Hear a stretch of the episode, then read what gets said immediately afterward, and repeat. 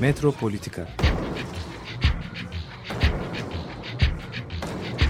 Kent ve kentlilik üzerine tartışmalar. Ben oraya gittiğim zaman balık balık balık balık tutabiliyordum mesela.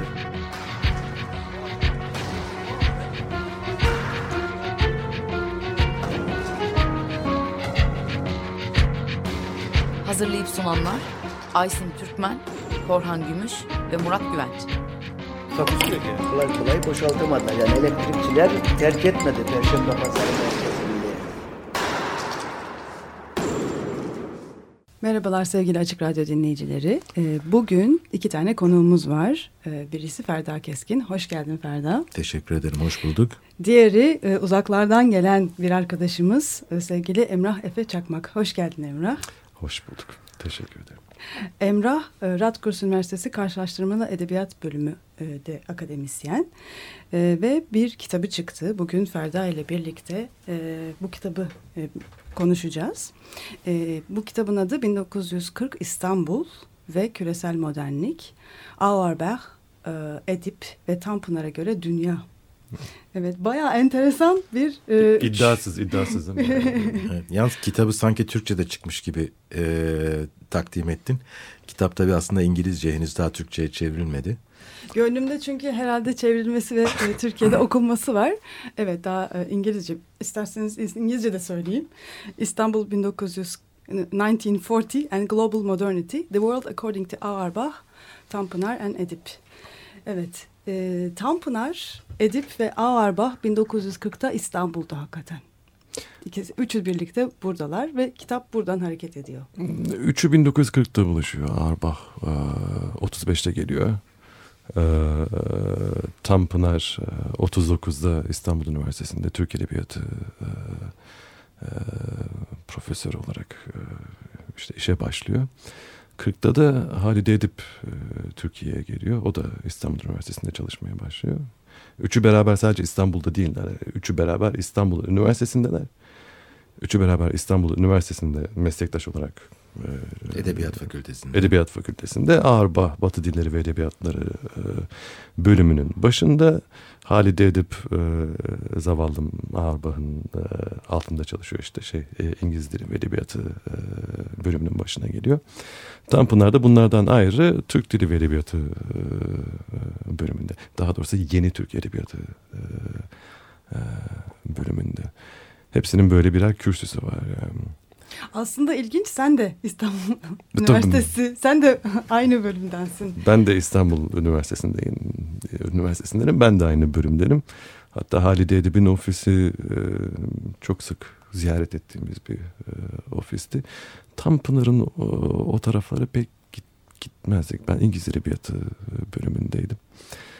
E, cehaletten herhalde çok öyle e, e, mümkün mertebe daha çok işte Türk Edebiyatı'na bakalım. işte Fransız Edebiyatı çalışalım. E, hevesimiz oydu daha çok. Yani. Tanpınar'ı çok sonradan okumaya başladım. Yani. Ee, Auerbach'ın İstanbul'a gelişinde istersen bir e, hatırlayalım. E, Berlin'de doğuyor.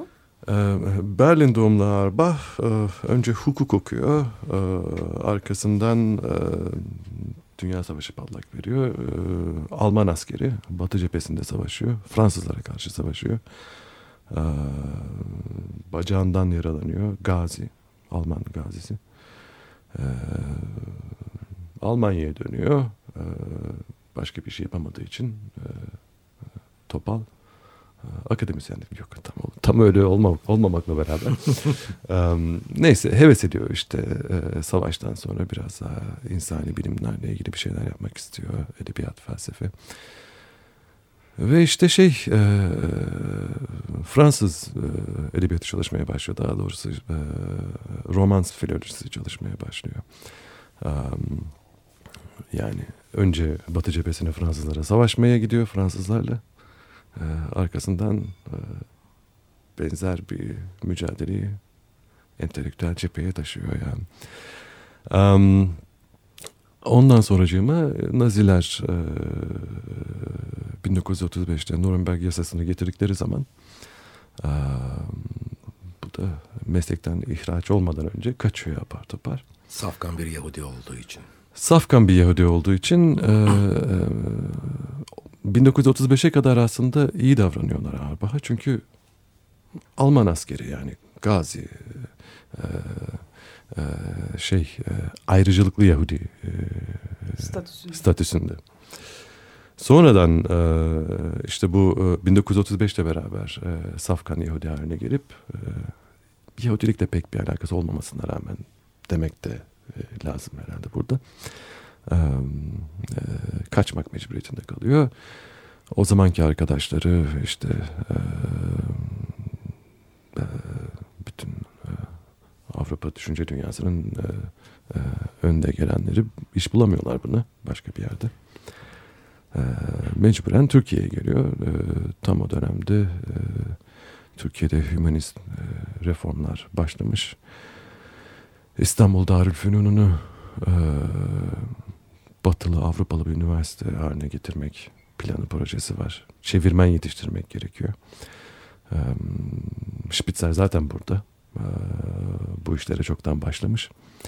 E, Spitzer sayesinde İstanbul'a geliyor Auerbach. Yani, um, Auerbach geldiğinde Spitzer, e, Leo Spitzer e, Amerika'ya gidiyor. E, e, Leo Spitzer'in başlattığı e, Batı dilleri ve edebiyatları e, bölümünün başına Auerbach geliyor yani. Tam Auerbach geldiğinde bölüm kurulmuş değil. E, e, birkaç ders var ama çok da ciddi bir mesafe kat edilmiş değil. E, hem İstanbul Üniversitesi'nin daha doğrusu işte Darülfünun'un üniversiteleşmesinin e, e, hani e, Öncülüğünü. öncülüğünü yapan e, Bir reform için aslında değil mi? Yani üniversiteyi tabii. reforme etmek gibi bir misyonu da var yani. Üniversiteyi reform e, edecek. İşte Darülfünun'dan bir Avrupa Üniversitesi yaratacak. Bir taraftan da bu üniversite sayesinde Batı edebiyatının başyapıtlarını Türkçe'ye çevirecek, çevirmenler yetiştirecek, aydınlar yetiştirecek ki yaptı da bu zaten ya. E, bu um, hümanist e, reformlar sırasında e, yetişen ne kadar çevirmen aydın varsa hepsi Auerbach'ın tezgahından geçen bir şekilde Auerbach'la bağlantısı olan insanlar ya. Bu bizden bir nesil öncesi hatta iki nesil öncesi. İki. İki nesil öncesi oluyor. Biz de yaşlandık tabii. evet. Çok- Ama biz akademi dünyasına girdiğimiz zaman e, profesör seviyesinde olan insanlar Auerbach'ın yetiştirdiği kuşağın öğrencileriydiler. E, dolayısıyla e, hatta denebilir ki Emrah belki benden de bir sonraki kuşak. Estağfurullah. Değil mi? Ya ben hani öğrenciniz olduğum için tabii ki. E, İşte onu demeye çalışıyorum. Yani da- da- aramızda da, da sizde böyle bir gençlik hali var hani böyle direkt gençleşme hali de var dolayısıyla ben yaşlanıyorum eşitleniyoruz böyle zaman içinde neyse Teşekkür ederim. Bunu bir iltifat olarak alıyorum. Ama yani evet e, 1930'ların sonları diyebiliriz buna. E, Auerbach'ın burada kaldığı e, dönem 40'lar e, gidene kadar. Kaç yılında tam ayrıldığını hatırlamıyorum. 35'ten 47'ye kadar 35'ten 12 sene. 47'ye bir kadar. hayat yani Evet. Evet çok önemli bir e, kuşak yetiştirmiş. Ve Auerbach ve diğer tabii gelen e, Alman kökenli, yani Alman vatandaşı olan Yahudi profesörler bu sadece edebiyatta değil, e, hukukta, mimarlıkta, başka disiplinlerde de e, çok önemli katkıları olmuş olan insanlar var. Ama tabii Auerbach'ın bambaşka bir yeri var. Çünkü bir taraftan da Auerbach İstanbul'dayken yazmış olduğu Mimesis isimli kitapla e, karşılaştırmalı edebiyat disiplinini e, başlatmış biri olarak da yorumlanıyor. Tabii karşılaştırmalı edebiyatın nerede başladığı, kaç yılında başladığı konusunda e, bir e, henüz devam eden bir tartışma var ama e, yaklaşımlardan bir tanesi Auerbach'ın İstanbul'a gelmesiyle işte ve e, işte o süreçle başlamış olan e, bir şeydir e, diye. Hatta bunun etrafında çeşitli e, şehir efsaneleri de dolaşır. Emrah daha iyi bilir onları herhalde. Estağfurullah. Yok hem hem e, karşılaştırma edebiyatın kurucusu Arba hem de e, kültür eleştirisi dediğimiz disiplinin kurucusu yani Em, ya, haklısınız hani Auerbach tek değil tabii ki yani başka bir sürü akademisyen, hukukçu, aynı zamanda mühendis bilmem ne bir sürü insan geliyor. Ama Auerbach'ın özelliği sadece Batı'da e, sonradan e, öncü ilan edilmesi değil de e, burada yaptığı iş e, ufuk açmak ya. Bir mühendisin, bir hukukçunun e, e, ya da işte başka bütün o disiplinlerin, felsefecinin yapacağın, yap, yapacağından ve hani yapabileceğinden çok daha fazlasını yapmış. E, isteyerek, bilerek değil, e, neredeyse hani e, gayri ihtiyari e, e, bir e, e, insan. Biz edebiyatı çok ciddiye almadığımız için ya da hani e, edebiyatın siyasetini çok idrak etme niyetinde olmadığımız için nedense işte ne bileyim e, hukukçusu, e, mühendisi, osu busu daha e, e, e, sanki önemliymiş gibi geliyor. Ama şöyle düşünelim şimdi Auerbach ve öğrencilerinin çevirdiği yüzlerce binlerce kitabı Türkiye'nin en ücra köşesinde köylerde, kasabalarda milyonlarca insan okuyor okuya hem kendi nesillerini e, e, geliştirdiler hem de kendilerinden sonra gelecek nesilleri onların düşünce biçimlerini şekillendirdiler ya. Dolayısıyla bir taraftan evet hani e, söylememiz gereken şey aa bak evet sadece bir edebiyatçıydı. Zaten o da o niyetle. e, Tabii, Türkiye'de çizen. zaten erkekler edebiyat, felsefe falan gibi şeyleri askere gitmemek için veya onu geciktirmek için okurlar. E, olsun öyle Şek- olsun. Şeklinde bir genel kanı da vardır. Yani ben Değişiyor de gerçi. felsefe bir felsefeci Gerçi olarak gençliğimde bunu çok duymuştum. Ee, askere gitmemek için mi okuyorsun diye İşte bir şey demiyorduk tabii yani. Şimdi 1940'lar e, İstanbul. E, burada e, aslında e, bizim e, hep Türk Türkiye sahnesinden baktığımız bir yer. Bu kitabın hani o, o anlamda farklılığı dünya sahnesinden ama İstanbul'un üzerinden dünya sahnesinden bakıyor. Yani 1940'lar hakikaten dünyanın en zor zamanlarından, en kötü zamanlarından da bir tanesi.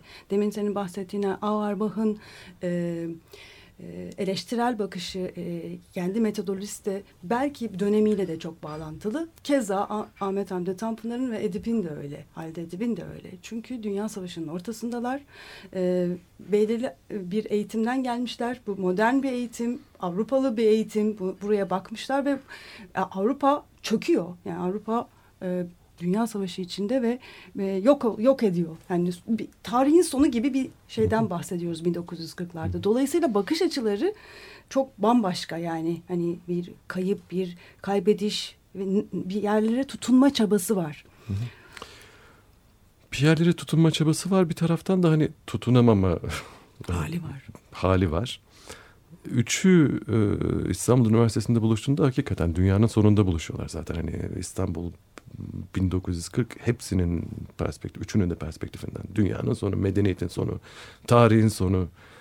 E, böyle görünüyor yani. Ya Auerbach e, e, işte romans filolojisi. Romans filolojisini de anlatmamız gerekir herhalde değil mi? Fransız, İtalyan, e, İspanyol edebiyatları falan gibi. Hani böyle söyleyince hocam ne diyorsunuz? Ee, Bilinir mi? Yani anlatmaya kalksan e, çok vakit alır diye e, düşünüyorum ama e, edebiyat külliyatına bakarken bakmak için geliştirilmiş özel bir e, gelenek diyelim. Evet. Romans kavramı etrafında. Oradan devam edelim ama epey hani Avrupalı. e, Evet, tabii. e, Öz Avrupa. aynen öyle biraz öz Avrupa'yı bir duruş ve öz Avrupa'yı bir e, düşünce biçimi. Öz, öz Avrupa'yı bir takım e, kabiliyetler gerektiren bir disiplin çünkü işte e, hem Latince ve Yunanca arkasından da bütün Latince kökenli dilleri bilmek, o dillere tamamen hakim olmak, onların arşivlerini sindirmiş olmak. E, bütün bunlardan sonra böyle bir kuş bakışı e, e, perspektifle e, e, işte Homeros'la James Joyce'u karşılaştırabilmek gerekiyor. Püh, hadi bakalım. E, neyse e, e, kolay bir iş değil yani bir taraftan da epey manyak olmak lazım yani. Öyle bir Avrupa merkezci olmak gerekiyor ki böyle bir e, çaba sarf etmek için Avrupa'yı o kadar sevmek gerekiyor ki, o kadar Avrupalı olmak gerekiyor ki, o kadar öz Avrupalı olmak gerekiyor ki. Um, um, Auerbach'ın İstanbul'a geldiğinde nasıl hissetti? Bütün bunlardan sonra daha kolay anlaşılacak herhalde. Çünkü Auerbach İstanbul'a geldiğinde bu sevdalısı olduğu, bütün hayatını verdiği Avrupa medeniyeti bitmiş halde, çökmüş halde, yok olmuş halde. Bütün aklındaki o e, e, Avrupa tarihinin gelişimi e, feci bir e, e, felakete e, doğru gidiyormuş. Onu birden fark ediyor ya. İşin tuhaf tarafı da İstanbul'a geldiği zaman İstanbul'daki işi Avrupalılaşmamış, henüz Avrupalılaşmamış bir milleti, kültürü, üniversiteyi Avrupalılaştırmak. Ciddi bir paradoks. Bir taraftan hani işin nereye gideceğini biliyor. Değil mi? Ee, öbür taraftan da ıı, başka bir seçeneği yok. İşte Avrupalılaştırması gerekiyor. Ee, Türk öğrencilerini. Avrupalılaştırması gerekiyor Türkiye'deki üniversiteyi. Nasıl yapacak? Mecburen bir takım e, yeni eleştirel e, çok da hani göze batmayacak e, ama hakikaten e, kökten e, müdahalelerde bulunmak zorunda. Yani. Yaptığı bu. Bu sayede zaten başyapıtlarını İstanbul'da yazıyor. İşte Mimesis, e, Figura, Pasio e, vesaire vesaire diye gidiyor. Avrupa'nın edebiyatın yanı sıra tarihe de o kadar fazla kafa yormuş bir e, e, bir, bir entelektüel olmasının da herhalde e, açıklayıcısı tam şu anda senin söylediğin şey. Yani tarihin sonuna e, gelindi mi e, veya e, tarih nerede şu anda nereye doğru gidecek? Bunlar Auerbach'ı benim bildiğim kadarıyla oldukça meşgul etmiş olan sorunlar. E, Ve sadece edebiyat değil onu ilgilendiren, edebiyatın tarih içerisindeki e, rolü e, veya edebiyata tarih üzerinden de bakabilmek. Hatta e, edebiyatın tarih karşısındaki yeri yani. Auerbach'ın kafasında bu İstanbul'a gelip de işte bu başyapıtlarını yazdıktan sonra e, tarih dediğimiz şey ancak ve en iyi edebi bir şekilde yazılabilecek, edebiyat aracılığıyla kucaklanabilecek e, bir mesele yani. Um, neyse bu, bu Auerbach tarafı ama sadece. Auerbach İstanbul'a geldiğinde dolayısıyla İstanbul'a baktığında 1940'ların İstanbul'una bitmişiz biz diyor. bu dünyanın sonu. Yani ben Avrupa'dan kaçtım. Bu insanlar hani ben Avrupa'dan kaçtım felakete gittiği için kaçtım. E bu insanlar Avrupalılaşmaya çalışıyor. Dünyanın sonu ya. Hem Türkiye'nin sonu hem Avrupa'nın sonu ya. Böyle bir e, Haleti Evet. ruhiye içinde. aynı zamanda e, Türkiye imajı var kafasında. Haklı olarak ya. Bir yere kadar. Avrupa medeniyetinin sonu Türkiye 1940'ta. Medeniyetin sonu ya. Yani bu biraz hani e, hakaretengiz gelebilir kulağa ama böyle olması da gerekmiyor. Ha, illa hani e, hakikaten dünyanın sonu çünkü. Aynı zamanda da bir başlangıç ya. Tanpınar e, e, Tanpınar için de aynı hikaye geçerli. Zaten hani e, atandığı kürsü İstanbul Üniversitesi'nde yeni Türk Edebiyatı kürsüsü yani. Dolayısıyla hani orada çok güzel bir geçiş var yani. Um, Tanpınar'ın da en büyük e, derdi bütün düşünce hayatını, bütün tarih bilincini e, belirleyen e, yegane hikaye bu son hikayesi ya. Avrupa'nın sonu değil bu. Ama hani onun kendi kafasında kendi bir terminoloji geliştirerek aynı zamanda e, açıkladığı Müslüman şarkın sonu ya.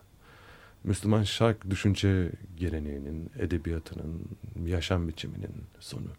Aynı zamanda yeni Türkiye'nin başlangıcı. Sil baştan e, e, yeni bir dünya, yeni bir kültür yaratma e, heyecanı.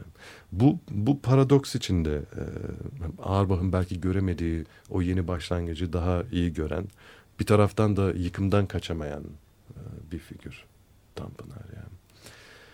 Halide Edip iyice bu ikisinden de e, deli. E, bir kere Halide Edip İstanbul'a Hindistan'dan geliyor. Böyle bir güzelliği var. Hani e, Auerbach ve Tanpınar'a katılmak için Hindistan'dan geçirdiği senelerden sonra atlayıp geliyor. Bir taraftan da tabii Mustafa Kemal'in ölümü e, o sayede e, gelebiliyor. E, e, Dolayısıyla hani Halide Edip'in İstanbul Üniversitesi'nde bu e, yıkımlar ve başlangıçlar e, e, zihniyetine getirdiği bakış e, Avrupa'dan ve Türkiye'den çok daha büyük, çok daha geniş. E, Halide Edip bizi Güney Asya'ya, Hindistan'a getiriyor. Yani. Geldikten sonra da zaten burada e, e, Halide Edip her şeyin uzmanı tabii. Yani Halide Edip her şey hakkında yazıp çizen bir insan ama aynı zamanda Hindistan uzmanı. Hindistan'la ilgili ne olsa Halide Edip'e soruluyor. E, boşuna da değil yani işte e, e, Nehru e, gelip e, Halide Edip'i ziyaret ediyor İstanbul'da. Başka hiç kimseyi ziyaret etmeden. E, Halide Edip'in Hindistan'da geçirdiği senelerde e, yanı başında Gandhi var.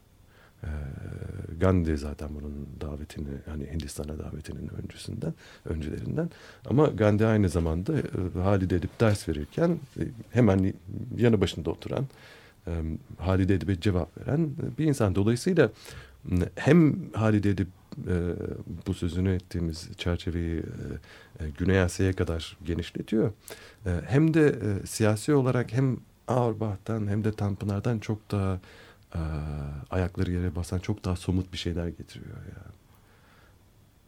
Deyip artık bir durayım. Batı, ama bir taraftan e, batı deneyimi de var e, Halide Edip'in. Yani Amerika'ya kadar gidiyor. E, ve geldiği zaman da İstanbul Üniversitesi'ne İngiliz Dili ve Edebiyatı e, bölümünde. Hı hı. E, yani Tanpınar'dan farklı olarak e, bir taraftan Batı, üstelik Batı'nın gidilebilecek belki en uç noktası olan Amerika. Öbür tarafta ise Güney Asya. Asya ve Güney Asya. Dolayısıyla çok daha geniş bir kültürel spektrum hı hı. E, içerisinde e, geliştirmiş olan kendi entelektüel dünyasını ve oradan bakabilen bir isim bana kalırsa. E şimdi hocam işte bunların hepsini bir araya getirdiğimiz zaman şöyle güzel bir durum çıkıyor ortaya. Auerbach'la beraber işte Homeros'tan Joyce'a kadar böyle bir genişlik var. Tanpınar bunu işte Müslüman şarkı işte ne bileyim muallakat ve Kur'an'dan e, Nazım Hikmet'e kadar getiriyor. E, Halide Edip de işin içine giriyor. Birden ta Amerika'dan Hindistan'a kadar gidiveriyoruz yani. Dolayısıyla hani tamam kitap biraz iddialı belki başlığı falan filan ama iddia benim değil. İddia, iddia bu insanların İstanbul'un 1940'ta yarattığı, ortaya çıkardığı bir iddia yani. Yani biri Avrupa Edebiyatı tarihini yazıyor. Diğeri e, Müslüman e, şark edebiyat geleneği içinden e, Türk Edebiyatı tarihini yazıyor. Halide Edip ise daha geniş, daha coğrafyayı bu sefer e, genişletiyor. Yani hem e, tarih içinde hem de coğrafi anlamda e, aslında bütün küresel, hani tam dediğin gibi yani küresel modernlik üzerine kafa yoran e, üç insandan bahsediyoruz. Hani ayrı e, boylam ve enlemlerde e, düşünüyorlar. İşin güzel tarafı yine hani biraz daha güzel tarafı bu insanlar birbirleri hakkında hiç yazmıyor. Ee, hiçbir referans yok yani. Üç beş bir şeyler var işte Ağırbah şey diyor bunlar köylü diyor. E, bir, bir, biraz doğru çünkü hani Ağırbah bütün hayatını akademik e, e, meşgaleye adamışken ne Tanpınar'ın ne Halide Edip'in doktorası falan yok.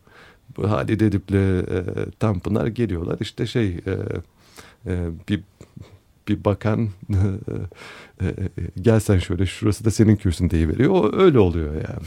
Dolayısıyla Auerbach bunlara güceniyor biraz. Ee, öbür taraftan da e, Tanpınar e, hani Tanpınar'da bir sürü eğilim var malum. Ee, epey de antisemitik bir adam yani. Günlüklerinde adam açıkça söylüyor ben Yahudi sevmem diyor yani. Ee, yani e, e, Batı dinleri ve e, edebiyatlarının e, başında İstanbul Üniversitesi'nde Tanpınar'ın çalıştığı üniversitede e, Auerbach Yahudinin olması nasıl bir e, duygu e, seni uyandırmış olabilir Tanpınar da siz düşünün. Bir de Tanpınar da Fransızca konuşan 3-5 kelime. Ne bileyim e, işte 3-5 kelime ama yani o kadar da öyle abartıldığı gibi işte Valeri, Mallarmé falan Proust e, hani böyle bir şey de vardır ya çok iyi biliyordu falan. Bence Hayır yok yok çok iyi bilmiyor ama şey ezberliyor. Evet. Ezberliyor. Evet. Paul Valéry en büyük kahramanı. Hı hı. Ee, biliyorsunuz siz de zaten. Ya Tanpınar bir kere bana kalırsa e, çok e, e, sübjektif e, e, bakan bir e, insan. Dolayısıyla e, yani şey de hiç şaşırtıcı bir şey değil. Antisemitik teamülleri olması.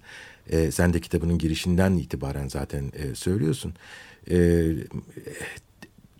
bu işte Müslüman şark edebiyatının tarihini yazarken belli bir noktadan sonra yazmaya başlamalıyız. Ondan evveli zaten önemsiz ve gereksiz diyen de Tanpınar. Değil mi? İki, e, iki duruşu var Tanpınar'ın. Hani bir ara işte şey Tanzimat'tan önce yazılan ne varsa hepsini çöpe atalım. Hı hı. Onu diyorum işte. gibi bir eğilim var. O zaman işte bu Fransızcasının biraz daha iyi olduğu zamanlar. İşte Valéry'i falan çok okuduğundan öyle oluyor büyük ihtimalle. Ama sonra bir fikirleri değişiyor. Bir işte İstanbul Üniversitesi'ndeyken bu işte e, e, 19. yüzyıl Türk Edebiyatı, 19. asır Türk Edebiyatı, kitabını e, yazmaya başladığı zaman e, biraz daha e, ufku açılıyor. E, konuşuruz biraz daha Tanpınar'daki bu e, paradoksları ama e, dediğim gibi bu insanlar e, Auerbach, Tanpınar ve Halide Edip bunlar birbirleri hakkında yazmıyorlar. Birbirlerini sevmiyorlar zaten ya. Halide Edip'e bakarsanız da ya Auerbach, Tanpınar bunlar işte öyle bir takım insanlar ya. Ya işte çok fazla akademisyen Auerbach. Kafasını kitaptan kaldırmayan pek böyle e, e, siyasi siyasetten anlamayan e, dünya meseleleriyle meşgul olup da ne bileyim e, e, mesela Halide Edip gibi bir Gandhi ile vakit ge- geçiremeyen e, tam- Yeterince politik değil. Evet. e, e, Tanpınar zaten çok ciddi ondan bir insan değil o zamanlar biliyorsunuz. Hani e, e, Halide Edip'in yanında da hani e, e, Tanpınar çok böyle e, cılız bir e, ses gibi kalıyor. Neyse aralarında böyle bir rekabet bile yok. Ciddiye almıyorlar birbirlerini. Ama e, işte e, hepsi de e, e, ayrı ayrı yerlerden bakmakla beraber, ayrı ayrı e, tarihlere bakmakla beraber e, bulundukları yerin dünyanın sonu, tarihin sonu, e, yeni başlangıçların e, e, e, işte Gerekli olduğu. Gerekli olduğu, önüne geçilemez olduğu e, Veya imkansız olduğu belki ve aynı çok zamanda derin e, psikanalitik bir açıdan. Evet. Bir ilginç e, fark daha var ama e, yani Auerbach e, bir e, akademisyen ve yaptığı şey edebiyat tarihi ve analizini yapmak. Ama öbür tarafta Tanpınar e, ve Halide Edip bir taraftan da yazar. Yani fiksiyon, kendi edebi üretimleri var. Auerbach'tan bu anlamda farklı ikisi de değil mi? E, İkisi de evet o anlamda farklı ama buluştukları bir yer daha var. Aslında hepsi edebiyatta buluşuyorlar. Çünkü bu insanlar sadece edebiyat tarihi yapmıyorlar. Zaten yaptıkları işin de sadece e, kurguyla onunla bununla uğraşmak gibi bir şey olduğunu düşünmüyorlar.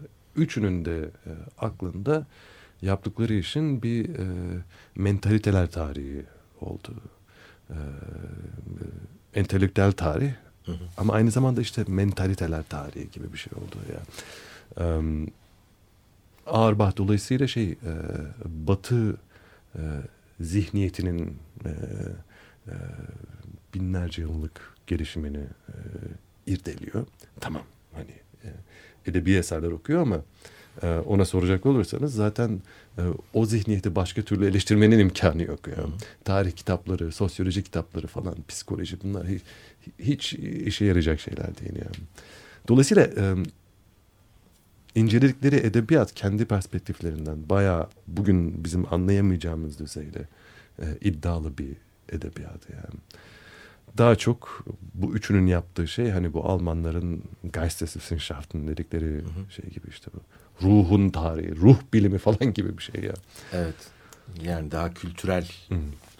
Veya Kulturwissenschaften, Aynen. Geisteswissenschaften veya Kulturwissenschaften e, gibi bir şey. İlginç aslında Auerbach'ın hala daha o e, yükü sırtında taşıyor e, Tabii, tabii. olması ve onu e, bir şekilde dönüştürmeye çalışıyor olması. Ona karşı da son derece dürüst. E, o anlamda ben mesela Tanpınar'ın hiç dürüst olmadığını düşünüyorum. E, yaptığı işte. Yani son derece seçici ama bir taraftan da e, temsil ettiğini iddia ettiği e, şey son derece e, yapay bir şey. Yani tarihten besleniyor diye düşünüyoruz değil mi Tanpınar'da? E, kendi yaptığı işte. E, evet yani 19. asır e, edebiyat tarihi.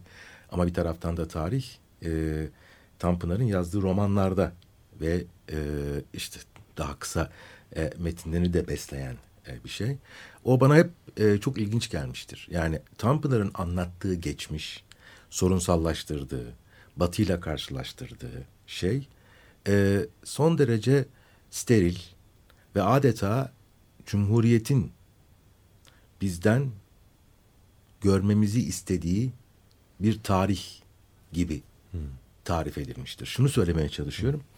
Tanpınar'ın romanlarını ben de işte çok erken yaşta okumaya başladım. Ondan sonra e, fakat bir noktada e, fark ettim ki tam senin dediğin gibi e, Şark ve Müslüman meselesi hakim ve söz konusu olan Osmanlı olduğunda Tanpınar'ın anlattığı tarih, Osmanlı tarihi, anlattığı derken tarih olarak değil, edebiyatında sorunsallaştırdığı Osmanlı tamamen Sünni Müslüman bir Osmanlı. Dolayısıyla imparatorluk değil onun anlattığı şey. Çünkü imparatorluğun içerisinde Ermenisi var, Yahudisi var, işte Venediklisi var, Cenevizlisi var, ee, İstanbul sonunda imparatorluğun sonuna gelindiğinde dünyanın en kozmopolit yerlerinden bir tanesi. Levantenler var. Osmanlı'da, İstanbul'da, İzmir'de kaç tane ayrı dilde çıkan düzinelerce ayrı gazete var. Değil mi? Yani dolayısıyla böyle sadece Ferah Feza Ayini a, ya da işte Itri, Dede Efendi falan bundan ibaret bir dünyadan bahsetmiyoruz aslında. Ama bu dünya inanılmaz bir şekilde böyle sterilize ediliyor. Sünni, Müslüman bir e, işte Osmanlı geleneği vardı. Şimdi bu Osmanlı geleneğinin karşısına e, Hristiyan, içinde Yahudi de yok, Hristiyan bir batı modernitesini koyup ikisi arasında ne tür bir ilişki gözlemleyebiliriz gibi bir kaygı görüyorum ben sadece hı hı. Tanpınar'da. Çok seçici o anlamda. Haklısınız ama benim bununla ilgili hiçbir derdim yok açıkçası. Yani şöyle, şöyle izah edeyim. Auerbach geldiği zaman Auerbach'ın yaptığı işin aşırı Avrupa milliyetçisi, aşılı işte öz Avrupa'yı bir duruş olduğunu biliyoruz yani. Auerbach da aynı şekilde o kadar çok şeyi dışlıyor ki Hı. Avrupa medeniyetini bize anlatırken. Yani. Şimdi eğer Auerbach'a cevap olarak bakacaksak mesela Tanpınar'ın tarihine ki ben öyle bir şey yapmaya çalıştım. Evet tabii ki yani Tanpınar'da bazen Türk milliyetçisi ama bazen de tam değil bazen tuhaf bir Türk milliyetçisi. Böyle bir insan. Bir taraftan da Osmanlı'nın kendi içinde yani Tanzimat öncesinde de ama Tanzimat'tan bu yana da eğer Tanpınar'a odaklanacak olursak hakim millet görüşü yüzünden imparatorluk gerçekliği yüzünden bir gelenek var. Biz geriye baktığımız zaman Osmanlı edebiyatı dediğimiz zaman o kanona e, sarılmak zorunda mıyız? Tabii ki değiliz. Hı hı. Ama o kanonun da yazılmadığı bir gerçek. Tanpınar bunu yapıyor biraz işte. O, o kanonu önümüze getiriyor yani. Hı. Dolayısıyla hani evet Tanpınar'ın siyasetine eleştirel bakabiliriz yani. Ama getirdiği malzeme, önümüze koyduğu malzeme e, e, bence önemli. E, genişletebiliriz onu. E, birileri çıksa yeni bir 19. yüzyıl 19. asıl Türk Edebiyatı falan gibi bir şey yazsa da hani genişlese ne güzel olur yani. Um, e, bir ama, de bir şey daha eklemek istiyorum. Yani ben de Abdullah Şinasi Hisar okuyorum bir süredir Boğaz'la ilgilendiğim hı. için. Ve m, orada da şey var yani böyle bir mesela Boğaz'ı bir iç dünyamız olarak kuruyor. Yani burada e, o dönemin psikolojisiyle ilgili de bir durum var. Yani böyle sanki belirli bir böyle hani milliyetçi bir, bir dönem. Bu da bunun da hani etkisinde düşünmemiz gerekiyor. Ama sadece milliyetçilikle açıklayamadığımız daha derin bir hani daha psikanalize yatırmamız gereken bir iç dünya şeyi var. Yani böyle bir hani mesela öz şeyi bu hani hep milliyetçi deyip hani bildiğimiz şeylerle bakıyoruz ama e, Abdülhak Şener Hisar'a baktıkça böyle daha daha farklı bir iç dünya e, ihtiyacı var sanki hani orada o, bu, buralardan da biraz daha deşmek gerektiğini hissediyorum ben. Yani bu e, bu, bu Abdülhak Hisar'ın iç dünyasıyla e, Abdülhak e, şey Ahmet Hamdi Tanpınar'ın iç dünyasında da bazı benzerlikler gördüğüm için de söylüyorum. E, bildiğimiz yani o yüzden de aslında e, hani Auerbach'tan dolayı bu öz Avrupa'ya da bir bakmak başka e, bu iç dünyalara da biraz bakmak. Yani sadece Türk milliyetçiliği içinden bakmadığımız zaman, biraz daha genişletip baktığımız zaman bu, bu iç dünya meselesinde de farklı şeyler çıkabileceğine eminim ben. Şimdi, e, bir cevap var aklımda. Aklımda aslında Ferda Hoca'ya da e, söyleyeceğim şey bu e, Tanpınar'ın milliyetçiliği ile ilgili. Aynı zamanda antisemitikliği ile ilgili, onunla ilgili, bununla ilgili. Ya doğal olarak kızıyoruz yani. Kızmamak mümkün değil ama hani kim değil ki antisemitik Allah aşkına şu geçtiğimiz Türkiye Cumhuriyeti tarihinde ne kadar aydın mesela her neyse hani e, herkesin bir sabıkası var bir yerlerden yani. Um, sadece antisemitizm değil hani başka türlü başka başka e, sabıkaları var yani. Um, ama hani e, yeni bir ders verdim daha işte bu gelmeden e, Cambridge'e verdiğim dersi. Onu anlatayım isterseniz kısaca. Hem e, bu Tanpınar'ın milliyetçiliğiyle ilgili e, e, e, aklımda ne var onu izah edebilmek için. Yani. E, verdiğim dersin adı Piçler ve Araplar. E, yapmaya çalıştığım şey de işte e, Tanpınar e, aracılığıyla e, Ziya Paşa'nın harabatını e, okumak, harabatın işte Arapçasını ve Farsçasını, e, Arapça ve Farsça kanununu incelemek yani. Um, dolayısıyla Ziya Paşa ile e, Tanpınar e, e, arasında böyle bir devamlılık e, kuruyorum ya. Um, neyse Türkçe'de anlatamıyorum işte anlattığım kadar artık. Ama neyse. E, e, şimdi Tanpınar'ın kafasında aynı zamanda Ziya Paşa'nın kafasında şöyle bir e, yol var yani e, İslam'la beraber işte kitabı mucizle beraber Kur'an'la beraber Araplar ilk defa insan oluyorlar. İşte millet haline geliyorlar. İşte ayrı ayrı Arap kavimleri birden birbirlerini aynı ideal etrafında toplanmış, birbirlerine eşit e, varlıklar gibi görmeye başlıyorlar. Dolayısıyla e, Kur'an e, ve İslam Arapları insanileştiriyor. Yalnız tabii ki Kur'an öncesi de bir e, Arap e, kültürü ve medeniyeti var. Ve Kur'an da Arapça olduğu için e, e, yine psikanalitik olarak bir takım devamlılıklar da söz konusu yani. E, dolayısıyla Araplar tam böyle Müslüman, tam böyle insan olamıyorlar aslında yani. İkinci bir halka var. E, Arap medeniyetinin, Arap Müslümanlığının etrafında. O halka İran halkası.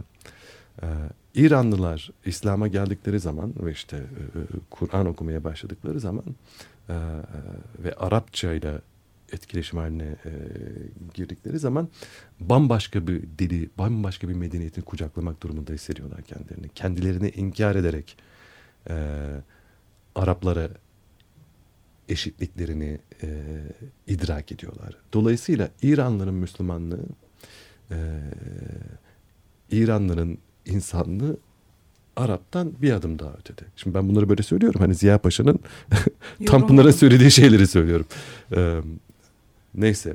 Şimdi bu yolda en son halka Tanpınar'ın deyişiyle e, ortak medeniyetimizin nihai ve üçüncü halkası Osmanlı halkası. Ee, Osmanlı Türk halkası yani Osmanlı Türk halkasının son halkı olmasının, İslam medeniyetinin zirvesi olmasının sebebi de e, İranlıların aksine e, Türkler parça parça Müslümanlaşıyorlar ve Türklerin e, İslam öncesi bir medeniyeti yok. Dolayısıyla Türkler İslamlaştığı zaman kendilerini öyle bir inkar edebiliyorlar ki İranlıya ve Araba eşit olduklarını e, Arap'ın İranlıya, İranlıların Türklere ve Arap'a eşit olduğunu en iyi idrak edebiliyorlar. Yani. Dolayısıyla Türklerin zirvede olduğu bir gerçek. Osmanlıların işte İslam medeniyetinin zirvesi olduğu e, bir gerçek. Yalnız o zirveye gelmenin yegane koşulu Türklerin kendilerini inkar edebilme kabiliyeti ve e, becerisi neyse işte yani.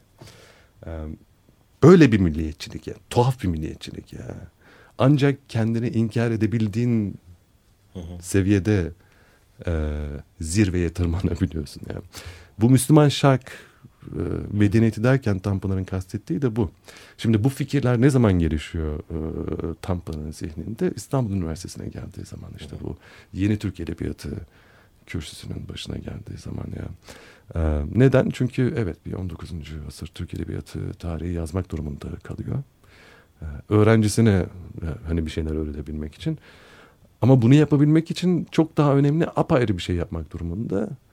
E, ondan önce ne vardı onu açıklamak durumunda. Şimdi hiç kimsenin doğru dürüst hani okumadığı, e, saçma sapan özet geçtiği bir girişi var. 19. asır Türk Edebiyatı'nın. İnanılmaz bir metin ya. Akıl almaz bir metin. Figura, Auerbach'ın figurası neyse, Mimesis'in e, kısa hali diyelim. e, Tanpınar'ın e, 19. asır e, Türk Edebiyatı'na girişi de o. Ne yapıyor orada Tanpınar? E, muallakattan e, tanzimata e, İslam medeniyetinin gelişimini bu izah ettiğim şekilde anlatıyor. Halka halka. E, önce bir halka Arap, e, Arap kavimlerini bir araya getiren, sonra bir halka İran, Araplarla İranları bir araya getiren, e, işte Müslüman şark insanlığını e, geliştiren, en son halkada işte kendini inkar etmeye en hazır olan Türk halkası yani. Paradoksal bir milliyetçilik yani. Milliyetçilik demek bile giderek imkansız hale geliyor. Aynen öyle. Ama altında. haklısınız bir taraftan. Bu epey de sünni bir duruş tabii ki. Hı hı. Ee, epey hani Türk bir duruş. ne bileyim Osmanlı Türk bir duruş. Söylediğiniz gibi e, milliyetçi demek bile çok mümkün olmuyor. Ama milliyetçi ya. Hı.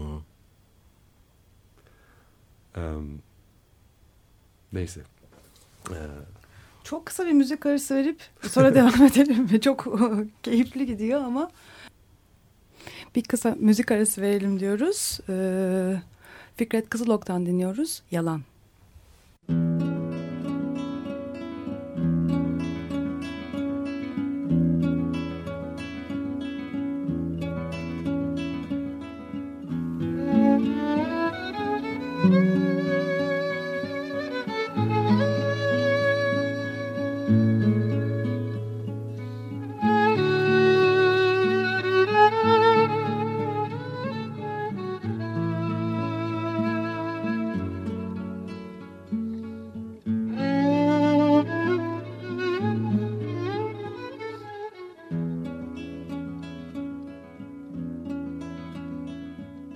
Yalandı hep yalan. Saman yolu geceler hep yalan. İki korku çiçeği Açar gözlerimde. Oysa bakışlarım Neden yalan Akşam olur demlenirim. Damla damla duman duman.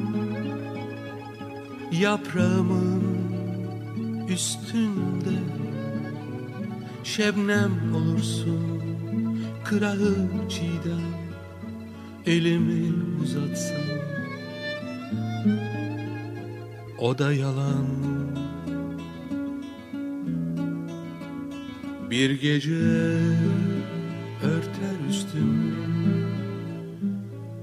Anlamazlar ki halimi. Yastığımdan kuşkulanırım O da yalan O da yalan. Hırsız gibi düşlerimde. Gizli gizli sevdalanırım Tutunurum kendime. O da yalan O da yalan. Bir bildiğim Kimi hala sevdiğim Bir horoz öter susar için. Sen de sabah Ben de gece yarısı bir bildiğim Kimi hala sevdiğim. Unutmuşum yalandı. Bir sen bilirsin bir de ben. Söylesem başkalarına O da yalan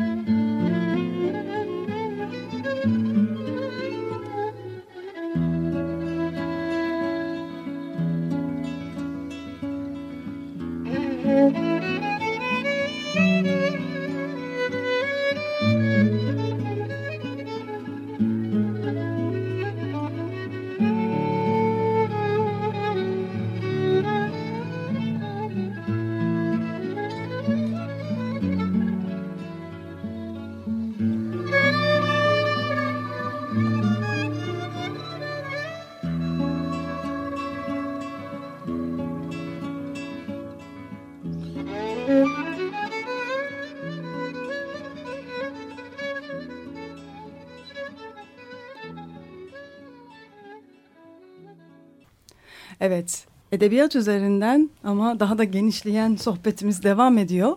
Ee, Emrah Efe, Çakmak ve Ferda Keskin'le beraber e, 1940'lar İstanbul'unda e, Auerbach, Tanpınar ve Halide Edip'i konuşuyoruz. Ee, evet, e, uzun uzun e, Tanpınar'dan bahsettik. Belki programın son kısmında da e, biraz daha Mimesis'e dönebiliriz. Mimesis'teki e, Auerbach'ın e, özel metodolojisi e, bu 1940'larla da bağlantılı olan bir bakış açısı. E, bu e, işte bir anlamda senin Tanpınar'da da bulduğun bir şey ama başka bir yerden de gene başka bir Berlinli e, düşünür. Benjamin'e çok yakınlaştırdığın bir metodolojiden bahsediyorsun. Mimesis e, de Auerbach'ın yaptığı. Burasının da çok önemli olduğunu düşünüyorum. Belki e, programın sonuna yaklaşırken biraz burayı da açmakta fayda var. E, hem o dönemin e, koşullarında ama belki bugün hala daha çok önemli bir bakış açısı, bir yaklaşım biçimi olarak e, edebiyata olduğu kadar aslında dünya düşünce tarihine, e, kültüre, e, yaşadıklarımıza, bugüne bakmak açısından. Ee, Auerbach da Tanpınar gibi aynı zamanda Halide Edip gibi. Halide Edip'ten çok söz edemedik yine. Niyeyse Halide Edip hep böyle kalıyor bu arada. Yani, e, ama her şeyden önce aklımdaki hani nereden geldik, nereye gidiyoruz e, gibi bir soru. Yani. E, dünyanın sonuna geldiğini düşündüğü için, Avrupa medeniyetinin sonuna geldiğini düşündüğü için de böyle bir soruya cevap vermesi ancak işte Avrupa medeniyetinin başlangıcından bugüne kadar kuş bakışı bir e, e, perspektif geliştirebilirse mümkün olabilecek bir şey. Yaptığı şey de üç aşağı beş yukarı böyle bir şey yani.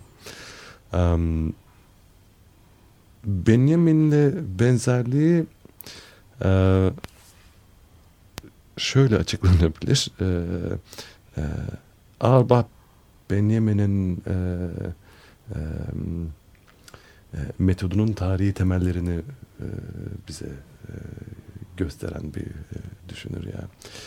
Um, işte Tanpınar'dan bahsederken Müslüman şarkıdan bahsediyorduk. Değil mi? Hani e, Tanpınar'ın kendi terimi bu. Um, böyle şeyleri pek ciddiye almıyoruz biz ya da ne bileyim Türkiye'de Türk Edebiyatı öğreteceğimiz zaman pek öyle Kur'an, Muran gibi kimse bakmıyor değil mi? Zaten hani edebiyat olarak Kur'an zaten apayrı bir e, kavga dövüş meselesi. Ya. Tanpınar bunları yapmış birisi ama. E, Tanpınar böyle bir e, perspektifi geliştirmiş bir adam. Her ne kadar yalancı da olsa, e, dürüst olmasa da e, e, böyle bir e, mirası var bizim için. Halide Edip de e, aynı şekilde. E, Ağırbah niye bu kitabın içinde? Meteorolojisiyle beraber. E, çünkü Ağırbah'ın yapıp ettiği şey Tanpınar'la e, Halide Edip'in bu e, sözünü ettiğim e, perspektifini daha meşrulaştıran benim gözümde. Ve hani e, benim öğrencilerim için inşallah e, bir şey. Yani. Hemen özet geçeyim. İşte bu e, Müslüman şark insanlığını konuştuk Tanpınar'la beraber. Halide Edip'le beraber de konuşabilirdik aynısını. Ağırba için de işte şey bir e, Hristiyani insanlık e, meselesi var. Bu da nasıl başlıyor? İşte e, Mimesis Homeros'la başlıyor. İşte yani Epik'te başlıyor. Yani. Um, Auerbach'ın söylediği işte kitabı mukaddes öncesi dünyada körlük hakim. Bizim işte e, cahiliye devri gibi bir devir bu. Bunun anlamı güzel işler yok değil. E, bunun anlamı epik e, e, e, kitabı mukaddes öncesi epik e, zevkli e, değil e, değil. E, daha çok şöyle bir şey. E, kitab mukaddesten önce insanlar e, e, ancak işte en parlak olanı, en güzel kadını, en e, acı verici e, e, çekişmeyi, e, e, kaçamayacakları, e, gözlerinden kaçma ihtimali olmayan şeyleri e, algılayabiliyorlardı. Ancak onları ciddiye alabiliyorlardı. Ancak en parlak olanı e, e kaydedebiliyorlardı. Tarihleri, edebiyatları da bu insanların o yüzden e, bizim bugün hala elimizde bulunan epikler. E, e o me mentalite. Yalnız diyor ki Arbah, kitap mukaddesle birlikte e, mucizevi bir olay oluyor. E, birden e, e, mana ve ehemmiyet dediğimiz şey böyle bir arka plana çekiliveriyor yani. E, kitabı mukaddesle beraber bir kader fikri e, ortaya çıkıyor. Ee, ve dünya üzerindeki her şey, herkes, her olay e, o en büyük trajedide e, nasıl bir yeri varsa e, ona göre önem taşımaya başlıyor. Kitap mukaddesle beraber artık hani en parlak olan değil de e, e, e, kaderde e, yer eden her şey manalı ve ehemmiyetli bir hale geliyor. Mesela işte e, Arbah'ın verdiği örnek e, Horos e, Petrus'un e, e, Pavlus'un pardon işte e, İncil'inde ya e, Arbah'ın baktığı İncil bir Horos e, bir e, epikte e, trajedide e, asla yer edemeyecek sıradan bir horoz ya. E, iki kere ötüyor. Her sabah yaptığı şey değil mi?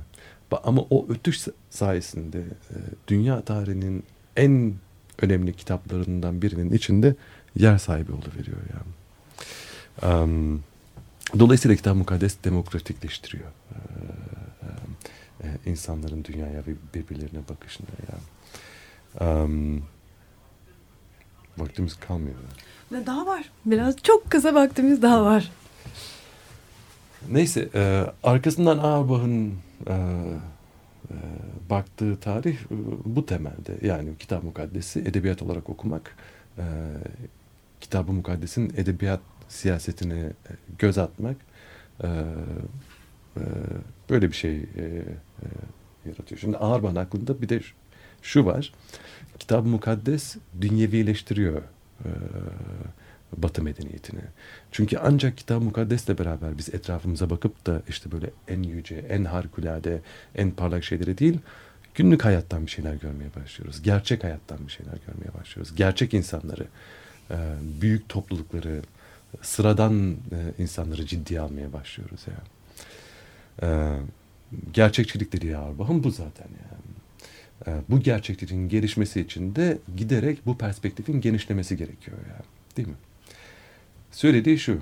Kitab Mukaddes'le beraber bir e, devrim e, gerçekleşiyor. Gerçekçi bir devrim.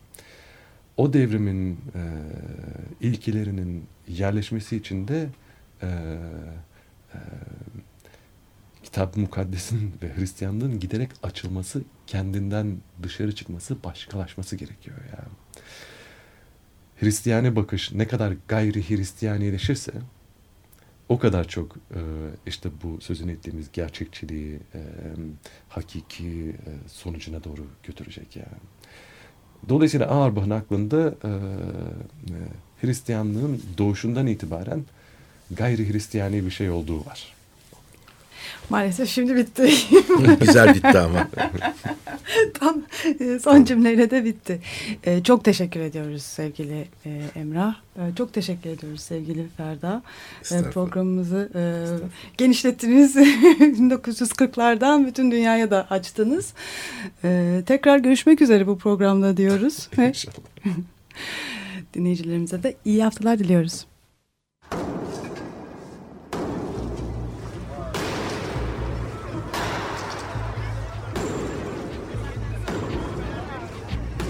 Metropolitika Kent ve kentlilik üzerine tartışmalar. Ben oraya gittiğim zaman balık balık balık balık tutabiliyordum mesela.